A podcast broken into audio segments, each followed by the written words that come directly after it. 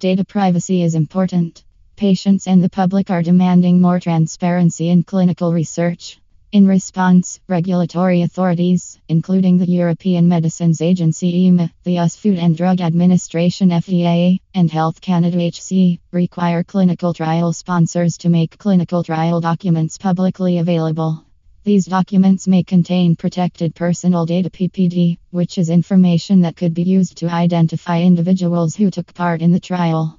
Commercially confidential information CCI may also be present in these documents.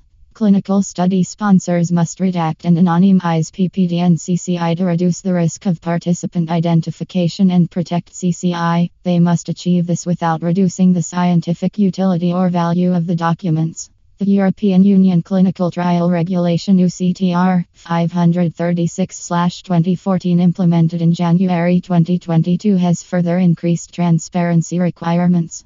With this, applications to run multi country trials in the EU are made through a single portal known as the Clinical Trial Information System CTIS. All documents must be redacted before publication on CTIS.